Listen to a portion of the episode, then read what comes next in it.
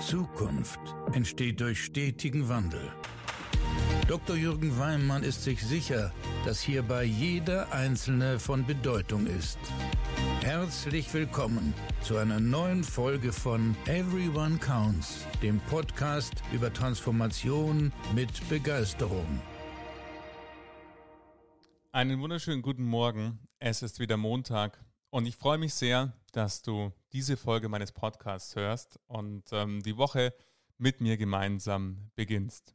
Heute möchte ich mit dir über einen wirklichen Game Changer sprechen, etwas, was eine unfassbare Auswirkung hat auf deine persönliche Produktivität und aber auch natürlich insbesondere auf die Produktivität für das Unternehmen, für das du stehst. Und ähm, ich möchte diese Folge dem Thema Perfektion widmen.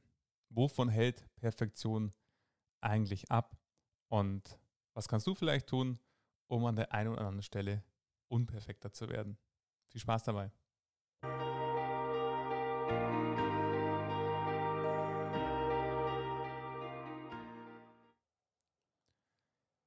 Ja, Perfektion.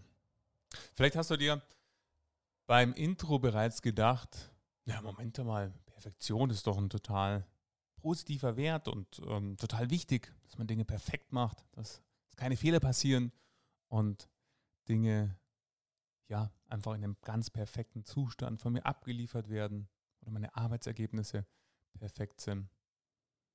Hm. Ja, das stimmt da ist schon was dran. Und trotzdem möchte ich mit dir genau das in dieser Folge mal hinterfragen. Vorweg gesagt, natürlich ist Perfektion bezogen auf Korrektheit, keine oder wenig Fehler machen, absolut wunderbar. Und es geht hier ganz bewusst nicht um einen Gegenpol zu sagen, ähm, nur noch Fehler machen, nichts mehr perfekt machen. Aber die Frage ist doch, was ist denn eigentlich Perfektion? Und ich finde, ähm, wenn man das Ganze mal auf eine Maßeinheit ähm, reduziert, zu sagen, was unterscheidet denn einen perfekten Meter von einem unperfekten Meter. Dann stellst du vielleicht fest, hm, egal ob perfekt oder unperfekt, es ist immer ein Meter. Und Perfektion als solches hat einen ganz, ganz entscheidenden Nachteil, nämlich Geschwindigkeit. Ein Perfektions- Anspruch sorgt dafür, dass man ganz, ganz sehr auf verschiedene Details achtet. Nehmen wir das Beispiel an, du schreibst an einem Vorstandsbeschluss, dann liest du den vielleicht einmal nochmal durch, den du geschrieben hast, und liest ihn vielleicht nochmal durch. Weil es ein ganz, ganz wichtiges Thema ist, dann lässt du vielleicht nochmal einen Kollegen drüber lesen, was der meint. Und der hat noch ein paar Anmerkungen, die du dann erkennst. Und ja, du hast so eine Kollegin, die ist auch echt richtig gut in sowas, ähm, nochmal ihre Impulse zu nehmen. Vielleicht fragst du die auch nochmal.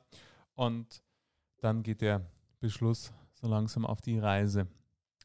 Und die Frage ist doch, wenn wir, und da möchte ich gar nicht mit dir in den Diskurs steigen, ob jetzt Perfektion oder Nicht-Perfektion die Frage ist, ich möchte nur dich inspirieren, mal zu überlegen, an welchen Stellen in meinem Leben ist mir Perfektion sehr, sehr wichtig und was ist der Preis, den ich für diesen Perfektionsanspruch bezahle. Weil es gibt diesen Preis. Und meistens ist der Preis, die Währung ist Zeit. Ich mache ein Beispiel. Ich ähm, habe ähm, erst letzte Woche mit einem Menschen Mittag gegessen, den ich sehr, sehr schätze, der ein absoluter Experte ist, äh, wenn es um Unternehmen geht und ähm, auch jetzt insbesondere Sparkassen geht und ähm, der sich aktuell mit dem Gedanken hier beschäftigt, ein Buch darüber zu schreiben. Und Du hättest seine Augen sehen sollen, wie er von diesem Gedanken gesprochen hat, wie, wie, wie ergriffen er davon war. Und wie, man hat richtig die Freude sprühte aus den Augen. Also diese Begeisterung, wie cool er das findet, ähm, ganz, ganz viele Menschen mit seinen Gedanken zu erreichen, um die Sparkassen in dem Fall zu inspirieren und ihnen durch diese Inspiration und hoffentlich dann auch die Schritte, die dem folgen, auch ein Stück weit ähm, in die Zukunft zu helfen. Und gleichzeitig ähm, hat er ganz, ganz viele Sachen gesagt, die für seinen hohen Anspruch absolut äh, ja, relevant war. Ja, man muss erstmal das Buch zusammenschreiben und man muss erstmal natürlich dann nochmal den roten Faden äh, letztendlich checken und ich möchte nicht Verlage ansprechen, bevor ich nicht das gesamte Buch geschrieben habe und so weiter und so weiter. Und ich habe gemerkt in diesem Gespräch, Wir hatten schon mal über dieses Buch gesprochen. Das ist schon ein wenig her. Was ist denn seither passiert? Ja, ja, er ist natürlich weitergekommen, hat weiter geschrieben und so fort. Und ähm, vielleicht glaubst du oder merkst du schon, in welche Richtung diese Gedanken gehen. Zeit ist der Punkt. Und ähm, ich persönlich habe da meinen eigenen Perfektionsanspruch und ich bin ein sehr, sehr perfektionistischer Mensch. Nur nicht falsch verstehen. Ich kenne, deswegen spreche ich genau über dieses Thema, weil ich weiß, was es bedeutet. Und ähm, Perfektion hat, und ich habe einen Satz, mein ehemaliger Chef sagte zu mir, und dieser Satz hat sich so in meinen Kopf gebrannt, dass ich heute, ihn heute noch äh, schon oft geteilt habe und heute noch oft daran denke.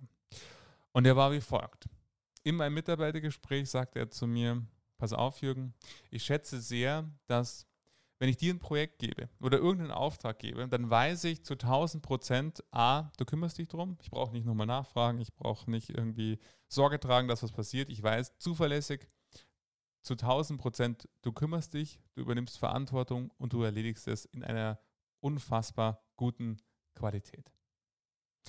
Gleichzeitig, wenn du mal überlegst, ähm, ich gebe dir zehn Projekte und du machst die zehn Projekte so, wie du es eben machst, so wie ich es gerade geschildert habe. Dann hast du am Ende des Jahres zehn wunderbare Projekte gemacht. Jetzt stell dir mal vor, ich gebe dir 15 Projekte und von diesen 15 Projekten fahren drei gegen die Wand. Und wir haben Ende des Jahres. Dann hast du zwölf erfolgreiche Projekte gemacht. Und dieser Satz hat im ersten Moment einen totalen Widerstand in mir ausgelöst, wo ich dachte, ah, komm, was ist das für ein Beispiel? Und ähm, das ist ja total unrealistisch, jetzt 15 Projekte da parallel zu machen und das ist überhaupt nicht möglich. Aber doch ist es mir gelungen, diesen Widerstand zu überwinden. Ich hätte es mir ja einfach machen können und ihn als Spinner abtun und sagen, ja komm, äh, tolle Geschichte, ähm, danke fürs Gespräch, ich mache es weiterhin so, wie ich meine. Aber mir ist es gelungen, diesen Widerstand zu überwinden und darüber nachzudenken und in seiner Aussage einen der besten Impulse, die ich je von einer Führungskraft bekommen habe, zu sehen. Weil er hat ja absolut recht. 10 versus 12, sage ich nur. Natürlich ist es jetzt für die drei in diesem Beispiel blöd, aber bezogen auf das war ja seine Sichtweise, die Unternehmenssichtweise, ist es natürlich, wenn ich einen Mitarbeiter habe, der zwölf Projekte macht, gegenüber jemandem, der zehn macht, ein enormer Produktivitätsgewinn. Und ich möchte dir das an einem zweiten Beispiel noch festmachen, was ich auch heute noch häufig erlebe, wenn ich andere Beraterinnen und Berater sehe. Das ist nämlich das Themenfeld von dem Ersttermin. Es gibt einen Termin bei einem neuen potenziellen Kunden und ähm, man setzt sich drei Tage lang hin, um eine Unterlage zu designen, die äh, zum einen wunderbare Thesen enthält, wunderbare ähm, Grafiken enthält, gleichzeitig eine umfassende Analyse des Unternehmens, zu dem man in drei Tagen hinfahren wird, enthält und ähm, man hat teilweise auch die Nächte dann durchgearbeitet, um es richtig perfekt zu haben. Und dann ist dieser Termin und ähm, die Eröffnung des CEOs ist schön, dass Sie da sind. Wir freuen uns sehr, dass wir uns unterhalten können über das Thema, für das wir Sie eingeladen haben. Leider habe ich jetzt noch einen Telefontermin mit meinem Verwaltungsrat reinbekommen. Somit wäre es toll, wenn wir statt einer Stunde eine halbe Stunde brauchen. Und auf einmal stehst du im Termin drin und alles ist anders. Oder noch viel, viel einfacher, es gibt kein Beamer. Oder der Beamer ist kaputt. Oder, oder, oder. Und auf einmal bist du in einer Situation, wo deine Fachlichkeit gefragt ist. Bist du jetzt jemand, der PowerPoint-Vorleser ist, dann hast du jetzt leider in diesem Fall verloren. Bist du jemand, der weiß, wovon er spricht, dann wirst du die Situation auch wunderbar meistern. Und du hast es vielleicht sogar selber schon erlebt bei Vorstandspräsentationen oder Teilnahmen in Verwaltungsratsklausuren äh, oder Vorstandssitzungen. Auf einmal ist alles anders. Alle Vorbereitung ist total obsolet. Und um bei diesem Beispiel zu bleiben, das heißt nicht im Umkehrschluss keine Vorbereitung, sondern das heißt eine Vorbereitung, die genau an der Grenze zwischen Waghalsigkeit und Perfektion ist und genau da mitten durchgeht. Zu sagen, natürlich bereite ich Termine vor, keine Frage. Aber gleichzeitig, wann ist genug und was ist genug? Weiteres Beispiel, Projektsitzungen. Projektsitzungen, da wird dann diskutiert, es gibt ein gemeinschaftliches Ergebnis, das Ergebnis wird optisch wunderbar aufbereitet, vielleicht noch in zwei, drei, vier Slides, die dann wiederum äh, einem äh, Word-Dokument als Vorstandsbeschluss angehängt werden, der natürlich auch verbalisiert ist und ähm, dieses ganze Paket geht dann an den Vorstand zum äh, Entschluss. Und siehe da, bei der Diskussion in der Vorstandsrunde äh, kommen neue Aspekte hinzu und somit ist eigentlich die Anlage mit dem dritten Satz, den der CEO sagt, schon obsolet und ähm, man merkt, ähm, wir haben eine neue Richtung für diese Form der Entscheidung. Und alles, was bis dahin passiert ist, die Nächte, die du um die Ohren geschlagen hast, den Word-Beschluss, den du wunderbar formuliert hast, all das kannst du wieder mitnehmen. Das war für die Tonne. Und stell dir die Situation vor, bezogen auf es gab diese Projektsitzung, es gibt wunderbare äh, Erkenntnisse. Diese Erkenntnisse sind dokumentiert auf vier, fünf Flipcharts und ähm, es ist die Vorstandssitzung und du nimmst dieses Flipchart, was du in der Projektsitzung hattest und präsentierst da eine wunderbare äh, Ausschnitt aus der Projektsitzung anhand dieser Flipcharts, die ihr im Projekt gemacht habt. Und auf einmal habt ihr dann ein Ergebnis oder es gibt auch eine neue Richtung, kann natürlich da auch passieren und dann weißt du, wie es weiter zu verfahren ist. Der Zwischenteil ist entfallen. Und mit diesem Zwischenteil ganz, ganz, und das ist ja nicht nur Produktivität für das Unternehmen, für das du stehst, sondern natürlich auch Lebenszeit, die du vielleicht des Nachts, des Abends, des Spätabends verbracht hast und die vollkommen nutzlos war. Und deshalb möchte ich diesen perfektionistischen Anspruch mit dir hier in dieser Folge äh, dir bewusst machen, wo der Preis ist, den du bezahlst und wie hoch der ist. Und der Preis ist meistens eben Geschwindigkeit. Und das heißt ganz bewusst nicht, das mag jetzt in dir hochkommen, ja, mehr Fehler machen oder imperfekt. Nein, nein, nein. Es ist die Grenze zwischen der Waghalsigkeit und der Perfektion. Das ist letzten Endes dieser Schnittpunkt zwischen beiden ähm, welche Vorbereitung ist genug. Und ich wünsche mir von dir, dass du inspiriert aus dieser Folge dich mal hinterfragst in dieser Woche, wir sind am Anfang der Woche, an welcher Stelle mache ich vielleicht zu viel. Ich habe es nämlich erlebt, dass ich ganz viele solcher Termine hatte bei Kunden, wo ich gemerkt habe, hey, hier ist auf einmal ein ganz anderes Thema da. Da hilft mir meine Folien, die ich da vorbereitet habe, hilft mir jetzt gar nicht. Aber ich habe eine Idee, was hier hilft und ähm, habe mir einen Flipchart geschafft und mit den Kunden gemeinsam ein wunderbares Meeting gehabt. Und ähm, trotzdem habe ich Jahre gebraucht, um zu realisieren, dass ich eben genau diese angesprochene Grenze zwischen äh, Nichtvorbereitung, Vorbereitung und Waghalsigkeit treffe und jetzt vorbereitet, aber, und das ist für mich der entscheidende Unterschied, nicht festgelegt in einen Termin reingehe weil, und das erlebst du, wenn du im Vertrieb bist, ganz genauso, natürlich ist es wichtig, dass du die Kundensituation dir anschaust, dir überlegst, was könnte für den relevant sein, was könnte den momentan bewegen, was wichtig ist aus finanzieller Sicht, wenn du bei einer Bank arbeitest, wie ich ihm helfen kann. Aber letzten Endes dann schon zu überlegen, ja, der hat ein Thema bei der Altersvorsorge und meine Antwort ist eine Rentenversicherung und ein Vorsparplan und das habe ich alles schon mal gerechnet. Und ähm, so ins Gespräch zu gehen, das ist genau der Tick, der zu viel ist. Sondern es geht darum, diese Grenze zwischen Vorbereitung und eben Festlegung so zu legen, dass du nicht festgelegt bist, dass du trotzdem die Flexibilität hast zu reagieren wenn neue Implikationen, Außeneindrücke, Außeneinflüsse kommen und dann bist du genau richtig unterwegs. Und ich kann dir nur sagen, wie ich das für mich gelöst habe. Ich persönlich setze mich jetzt jeden Freitag und wenn du die Folge gehört hast, bezogen auf mein Morgenritual, wenn nicht, dann ist es hier die Empfehlung, diese zu hören, dann weißt du, ich führe ein Tagesjournal und ähm, zu dem Tagesjournal ein Wochenjournal, in dem ich mir immer klar mache, was möchte ich diese Woche erreichen, und was sind die hauptfokussierten Ziele für diese Woche. Und am Freitagabend steht immer in meinem Kalender ein wiederholender Termin drin, Reflexion der Woche. Und da schaue ich mir an, was hätte ich in dieser Woche schneller machen können. Und glaub mir, das mache ich jetzt seit mittlerweile über fünf Jahren. Ich finde jede Woche noch einen Millimeter, wo mir einfällt, hey, stimmt, das könntest du an der Stelle auch nochmal anders machen. Und dieses anders machen, und das ist auch die nächste Empfehlung, das setzt halt Mut voraus. Glaub mir, die ersten Termine, die ich gemacht habe, ohne meine PowerPoint-Unterlage, die mir unendliche Sicherheit versprach, weil ich habe ja alles durchdacht, ich habe alles vorbereitet, ich habe alles dabei.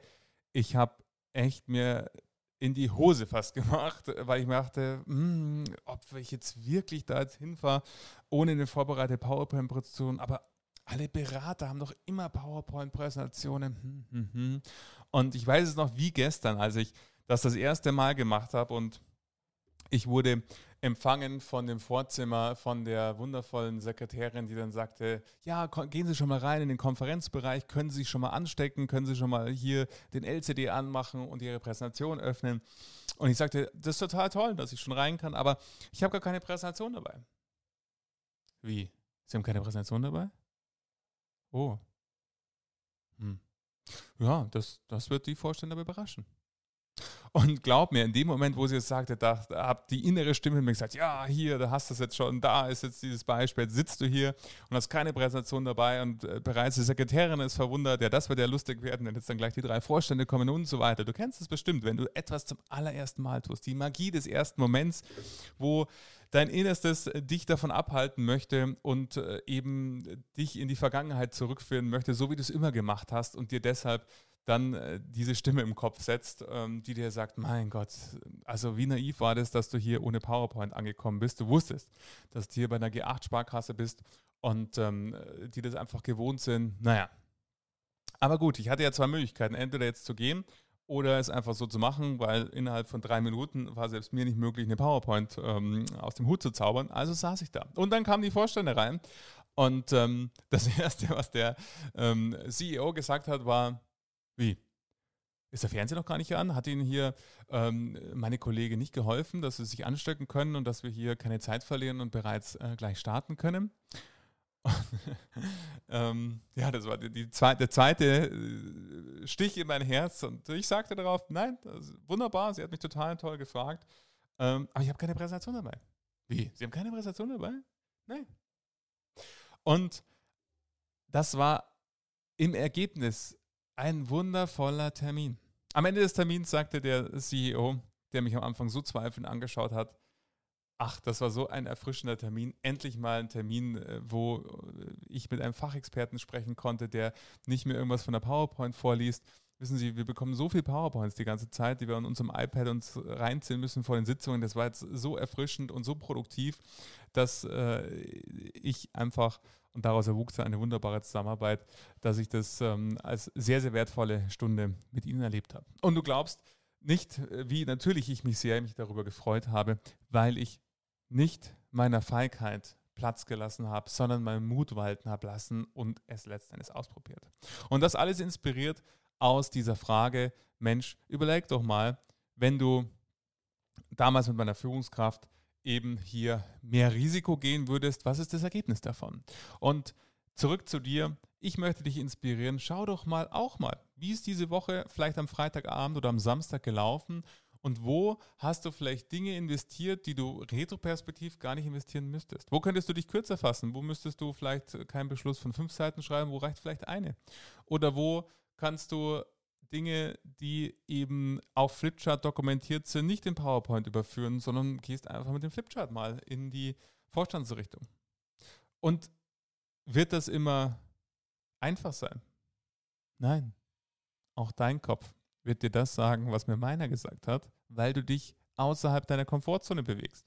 Auch du wirst das Gefühl haben, wenn du das erste Mal dich kürzer gefasst hast als gewohnt, das kannst du so nicht abgeben. Auch du wirst das Gefühl haben, wenn du jetzt sagst, ja gut, die Lösung zu 90 Prozent finde ich ja eigentlich gut. Ähm, jetzt probieren wir es einfach mal. Ah, sollte ich vielleicht noch an das denken oder an das denken oder an das denken? Ja, kannst du machen. Aber dann sind halt andere schneller. Und die Frage ist, was verlierst du durch diese Vorgehensweise? Von dem her, ich sage nicht, es ist einfach. Aber ich kann dir sagen, es ist unfassbar, was dabei rauskommt. Und für mich persönlich hat sich in den letzten fünf Jahren durch diese wöchentliche Erkenntnis unfassbar viel verändert. Nämlich, dass ich Projekte, eine Anzahl von Projekten parallel mache, ohne großartige Administration im Hintergrund, weil ich eine One-Man-Show bin, die ich mir vorher hätte nie, nie vorstellen können. Und auch vorher hätte nie geschafft. Ich mache heute Projekte, die ich sonst mit fünf Menschen bewegt habe mit demselben Ergebnis und meistens auch noch doppelt so schnell. Und warum? Weil ich alles an dem Ergebnis festmache und weil ich alles auf die Geschwindigkeit hintrimme, dass wir vorankommen, dass wir immer schnell auch in die Erprobung gehen von neuen Gedanken, neuen Ideen, keine klassische Analyse, Konzeption, Umsetzung machen, sondern sofort in die Umsetzung gehen. Aus jeder Projektsitzung kommen Ergebnisse raus, die wir sofort in die Teams geben, die wir sofort ausprobieren, in bestimmten kleinen Bereichen, bestimmten kleinen Teams, um zu sehen, wie kommt es an, wie funktioniert es, was sagen die Kunden, was sagen die Mitarbeiter, um letzten Endes hier deutlich schneller zu werden. Und so viel ist über Agilität gesprochen. Das ist Agilität. Das Ausprobieren, den Mut zu haben, Dinge auch mit äh, vielleicht einer 80% Lösung mal zu testen und vielleicht auch manchmal mit einer 70% Lösung zu testen und mal andere Vorgehensweisen einzuschlagen. Und ich wünsche mir sehr und hoffe sehr von Herzen, weil der Gewinn ist so wundervoll. Du wirst sehen, du gewinnst einfach mehr Lebenszeit, du gewinnst mehr Output, weil eine unfassbare Produktivität dabei rauskommt. Und erst letzte Woche hat mich ein Vorstand im Gespräch gefragt, Mensch, wie viele Leute beschäftigen Sie eigentlich, die all das machen, ihre Texte, die sie veröffentlichen, Sie haben einen Podcast, Sie haben eine Online-Akademie, Sie sind auf LinkedIn aktiv. Wie machen Sie das alles? Und wer unterstützt Sie dabei? Wie viele Menschen sind es? Und ähm, die Zahl und die Antwort, die hat ihn extrem verblüfft. Aber das ist kein gottgegebenes Geschenk, dass ich einfach äh, sehr produktiv bin, sondern das ist einfach ein Prozess der Arbeit, das Bewusstmachen, das Laufen, wieder aus meiner Komfortzone heraustreten und glaub mir, auch fünf Jahre später, jede Woche finde ich was. Jede Woche finde ich was. Und jetzt kann man sagen, jetzt könntest du es leicht machen, kann sagen, ja gut, der Weimann ist halt einfach extrem unproduktiv und endlich hat er mal Produktivität gewonnen. Aber es war und ist mein eigener Perfektionsanspruch, der mich gebremst hat. Von dem her bin ich mein Leben lang meinem damaligen Chef dankbar, dass er mir diesen Satz gesagt hat, dass dieser Satz mir direkt ins Herz gegangen ist und es mir gelungen ist, darüber nachzudenken und nicht einfach wegzuschieben und äh, ihn als Bullshit abzustempeln, sondern ähm, da an mir zu arbeiten. Und ich wünsche mir sehr, dass ich vielleicht dich auch ebenso erreichen konnte, mal in dieser Woche zu schauen, wo kannst du deinen Perfektionsanspruch vielleicht mal ein Stück weit hinten anstellen und mal was Neues probieren und somit Zeit gewinnen. Ich wünsche dir ganz viel Freude dabei, das auszuprobieren. Sag Herzen Danke, dass du hier warst, dass du mich gehört hast. Empfehle mich, meinen Podcast, diese Folge gerne weiter.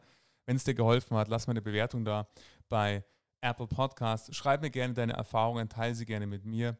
Und ich freue mich, wenn du nächste Woche wieder mit dabei bist und wünsche dir eine wundervolle Woche. Und wie immer gilt, fang an.